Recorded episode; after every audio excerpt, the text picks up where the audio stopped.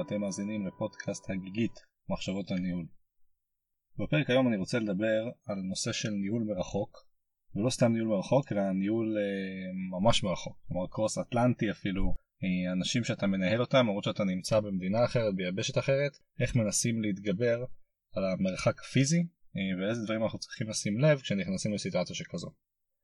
אז אני אגיד שאני היום מנהל עובדים שנמצאים בארצות הברית וגם באירופה ויש אתגרים אה, משמעותיים בניהול של צוותים שכאלו ואני למדתי כמה דברים שאני אשמח לנסות לשתף פה.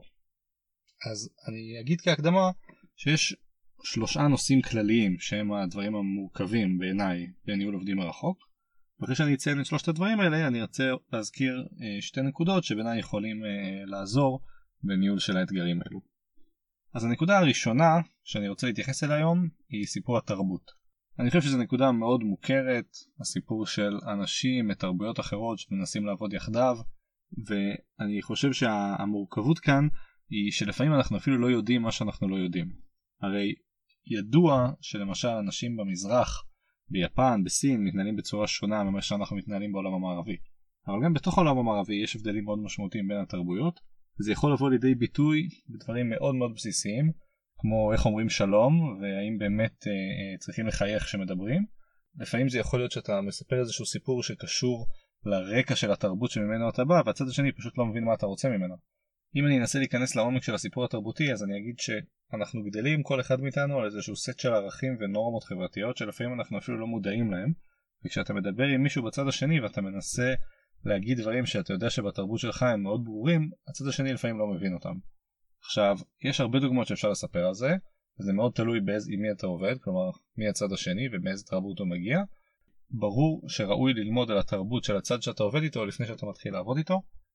אם נדבר למשל על אמריקאים, אז יש תרבות של פוליטיקלי קורקט, אוקיי? מה נכון להגיד ומה לא נכון להגיד. אם נדבר על אה, אסיאתים, אז סיפור של כבוד ועדינות אפילו לפעמים, לא לעשות דברים מוגזמים מדי. ויש עוד כל מיני דברים שאפשר להגיד על כל אחת מהתרבויות שאנחנו עובדים איתה. אני חושב שכאן ממש תלוי הסיטואציה ותלוי התרבות שאתה אתה עובד. אני מציע לקרוא חומרים, יש גם הרבה קורסים בנושאים האלו. ואני חושב שהנקודה הראשונה והבולטת היא הסיפור של התרבות איתה אנחנו עובדים. הנקודה השנייה היא קשורה מאוד לתרבות וזה הסיפור של השפה. בדרך כלל יש מחסום שפה שעומד בין העובדים הישראלים לבין העובדים שנמצאים במדינות האחרות.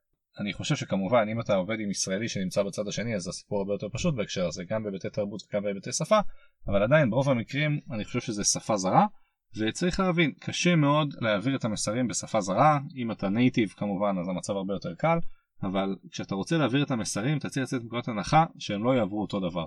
תקשורת היא סיפור מורכב מאוד ומאתגר גם בתוך ישראל, בתוך אזורים מאוד ספציפיים, ובוודאי ובוודאי שיש כאלו אה, מרחקים.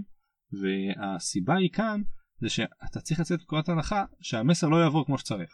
כלומר זה איזשהו אקסיומה כזאת, זה איזשהו משהו נתון פתיחה שיהיה לך הרבה יותר קשה להעביר את המסר שזה בשפה שאינה שפת אם שלך. ואני מחבר את זה לנקודה של התרבות, לפעמים התרבות שנמצאת ככה ברקע של הדברים היא משליכה ישירות על השפה ואתה מנסה להעביר כל מיני דברים ובאמת לא ברור מה הצד השני ניסה להעביר בגלל שיש פערי תרבות ושפה.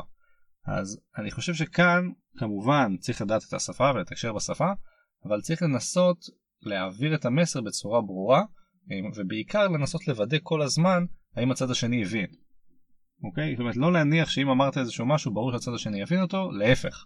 אני הייתי מניח שעם זה שאמרתי משהו די סביר שהצד השני לא הבין את זה כמו שאני רציתי ולנסות לחזור על עצמך כמה פעמים ולנסות להבהיר את זה כמה שאפשר אמ, ודרך אגב זה לא בושה גם לשאול בשפה שלי יש איזשהו ביטוי שאומרים אותו ככה האם זה גם נכון בתרגום ישיר אני חושב שזה לא בושה להגיד את הדברים האלה ושוב ללמוד שפה גם בהיבטי פתגמים או כל מיני מילות קישור או יחס או ביטויים שאפשר להשתמש בהם כדי שהצד השני יתחבר יותר למה שאנחנו אומרים בעיקר אני מדבר לא על הערכה כלומר לא, אני לא רוצה לדבר שפה גבוהה כדי שיחשבו שאני בחור רציני. אני מדבר על היכולת להעביר מסר בצורה חדה וברורה. אני חושב שיש כאן ללא ספק איזשהו אתגר שאנחנו צריכים לשים לב אליו. אז אם האתגר הראשון היה סיפור של התרבות, האתגר השני הוא מחסום השפה או האתגר שהשפה מייצרת לנו. שני הדברים האלה עומדים לצד האתגר השלישי בניהול עובדים מרוחקים שהוא uh, מה שנקרא time zone.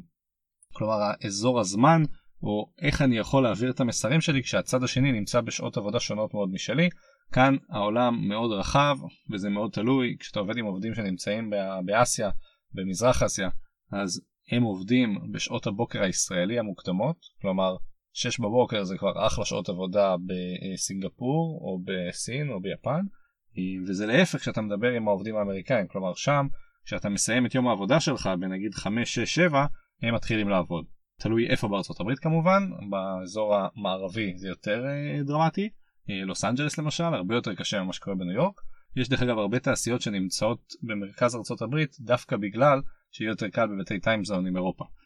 האתגר הזה של הטיימזון השלישי הוא כמעט מנותק מהאתגרים של השפה ושל התרבות.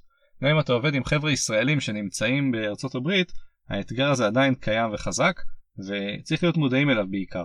מודעים אליו לא רק בהיבט הזה של ברור שישראלים יצטרכו לעבוד קצת יותר מאוחר וישראלים שנמצאים בארצות הברית או עובדים אמריקאים כמובן יצטרכו לעבוד קצת יותר מוקדם זה גם קשור לשעות הערות או לשעות החדות אפילו מבחינה ביולוגית כלומר כשאני עושה שיחה ב-4-5 ומי שעובד איתי בארצות הברית הרגע יתעורר אני לא יכול לצפות ממנו שיהיה חד כמו העובדים אצלי שכבר נמצאים באמצע יום העבודה שלהם או, או נמצאים באיזושהי סיטואציה ביולוגית אחרת. ולכן הסיפור הזה של הטיימזון לא רק שהוא מורכב מבחינת work life balance ושעות עבודה הוא מורכב גם בתיאום הזה שצריך לעשות ולהסתנכן אה, ואני חושב שהוא סוגר את הסיפור יחד עם שני הפרמטרים הקודמים בניהול מרוחק מאוד. אז עכשיו אם הזכרנו את שלושת האתגרים הגדולים בעיניי שזה התרבות השפה והטיימזון עכשיו השאלה מה אפשר לעשות עם זה. אז שני דברים גדולים אחד להיות מודעים. אני חושב שזה צעד גדול ראשון במטרה להתקדם לעבר הפתרון. קודם כל להיות מודעים. ברור שאתגר התרבות הוא קיים והוא ממשי וצריך להתמודד איתו.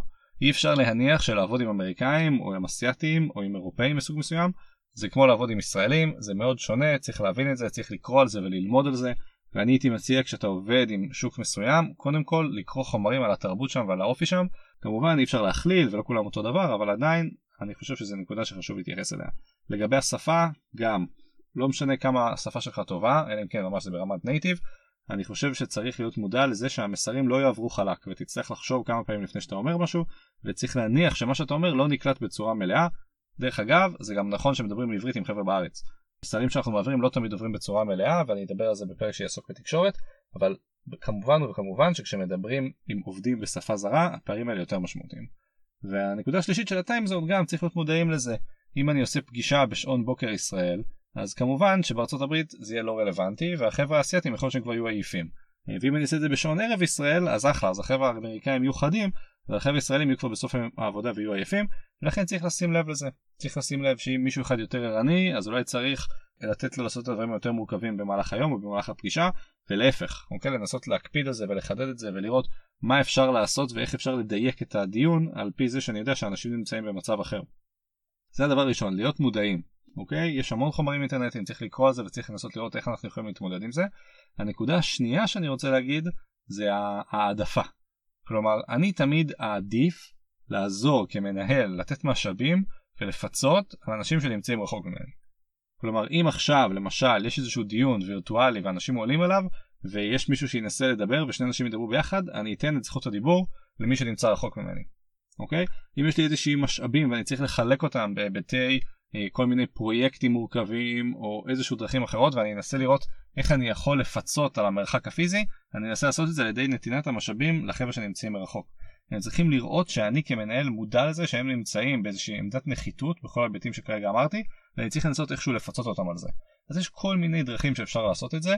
בעיניי המסר החשוב הוא אם אני מבין ומודע לזה שהחבר'ה שנמצאים רחוק הם באיזושהי עמדת נחיתות וזה יותר מורכב לעבוד איתם, אני כמנהל צריך לנסות לפצות על זה איכשהו. עכשיו יש המון המון החלטות קטנות שקשורות לתעדופים שצריך לנסות כאן. אני לא אומר לקחת את הפרויקטים הכי מורכבים וקשים ולתת אותם לצוותים בחו"ל, לאו דווקא, זה יכול להיות אפילו הפוך. אני אומר שכשאני כמנהל למשל צריך אה, אה, לעשות חלוקה של הזמן שלי, אני אשים יותר זמן אצלי בלוז לשבת ולדבר עם עובדים שנמצאים רחוק. כי אני מבין שאני צריך לפצות אותם על המרחק הפיזי איכשהו. אז למשל, השיחות השבועיות שלי שאני עושה עם רוב האנשים, אני אעשה יותר שיחות כאלה עם חבר'ה שנמצאים רחוק. ויש עוד כל מיני פרמטרים כאלה שקשורים לאיך אפשר לפצות על המרחק הפיזי. אני כן אגיד ששלושת המרכיבים האלה שדיברתי עליהם, התרבות, השפה והטיימזון, הם דרמטיים ומשמעותיים, וגם ההבנה וגם הפיצוי שאני יכול לעשות כדי לנסות אה, לשפר את המצב, צריכים להיות בהתאמה לזה. כלומר אם אני עובד עם עובדים ישראלים שנמצאים בארצות הברית זה לא כמו שאני עובד עם יפנים שנמצאים ביפן אוקיי זה עולם שונה אני כן חושב שהדבר הראשון הוא באמת להבין את הסיטואציה, ללמוד עליה, והדבר השני זה לנסות באמת לפצות. יש כל מיני דרכים לפצות, כמובן לא יכול להיכנס לכל הטקטיקה כאן, אני רק אגיד שכשמדברים באופן כללי, אני חושב שזה מאוד שונה אם אנחנו מדברים מה התרבות שממנה אני מגיע, אבל באופן כללי אני חושב שאלו פרמטרים שצריכים לקחת בחשבון, ואני מקווה שבאמת הבנה של הסיטואציה ולנסות לפצות על זה בכל מיני היבטים, יעזרו כדי אה, לשפר את המצב. אם זה נושא מעניין אני אשמח לדבר על זה עוד, מוזמנים להעיר ולהגיב, ובכל מקרה אני מקווה שגם הדברים הכלליים שאמרתי יכולים לעזור.